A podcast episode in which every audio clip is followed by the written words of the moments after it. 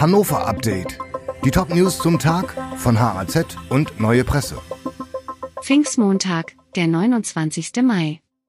Vertauschte Leichen in der MHH. Sohn soll Vater tödlich verletzt haben. Im Dezember vergangenen Jahres sind in der Medizinischen Hochschule Hannover zwei Leichen verwechselt worden. Deshalb wurde ein Muslim eingeäschert, was im Islam verboten ist. In einem Anfang Juni beginnenden Verfahren am Landgericht Hannover wird es aber nicht um den folgenschweren Irrtum in der Klinik gehen, sondern um die Vorgeschichte. Die Staatsanwaltschaft glaubt, der Mann wurde von seinem Sohn im Streit getötet.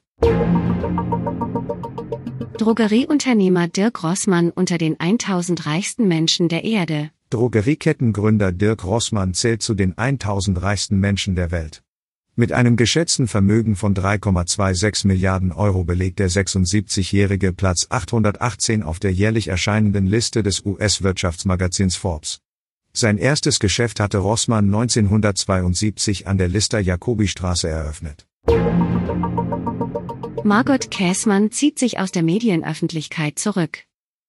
Einst Bischöfin der Herzen, zuletzt politische Provokateurin, Margot Käßmann nutzte und genoss als Landesbischöfin, Vorsitzende des Rates der Evangelischen Kirche in Deutschland und telegene Theologin die mediale Bühne. Jetzt zieht sie sich angesichts von Dauerkritik, Diffamierung und Verrohung aus der Debatte zurück. Zuletzt hatte sie nach einem Friedensappell im Zusammenhang mit dem russischen Einmarsch in die Ukraine Kritik hinnehmen müssen. Falschparker blockiert Stadtbahngleise. Fahrgäste tragen Auto weg. Am Pfingstsonntag hat ein Falschparker die Bahnen im Bereich Schwarzer Bär in Linden blockiert. Doch Passanten und Fahrgäste wollten offenbar nicht warten und packten kurzerhand selbst an. Sie hieften gemeinsam den Wagen weg. Nach etwa einer halben Stunde konnten die Bahnen wieder fahren.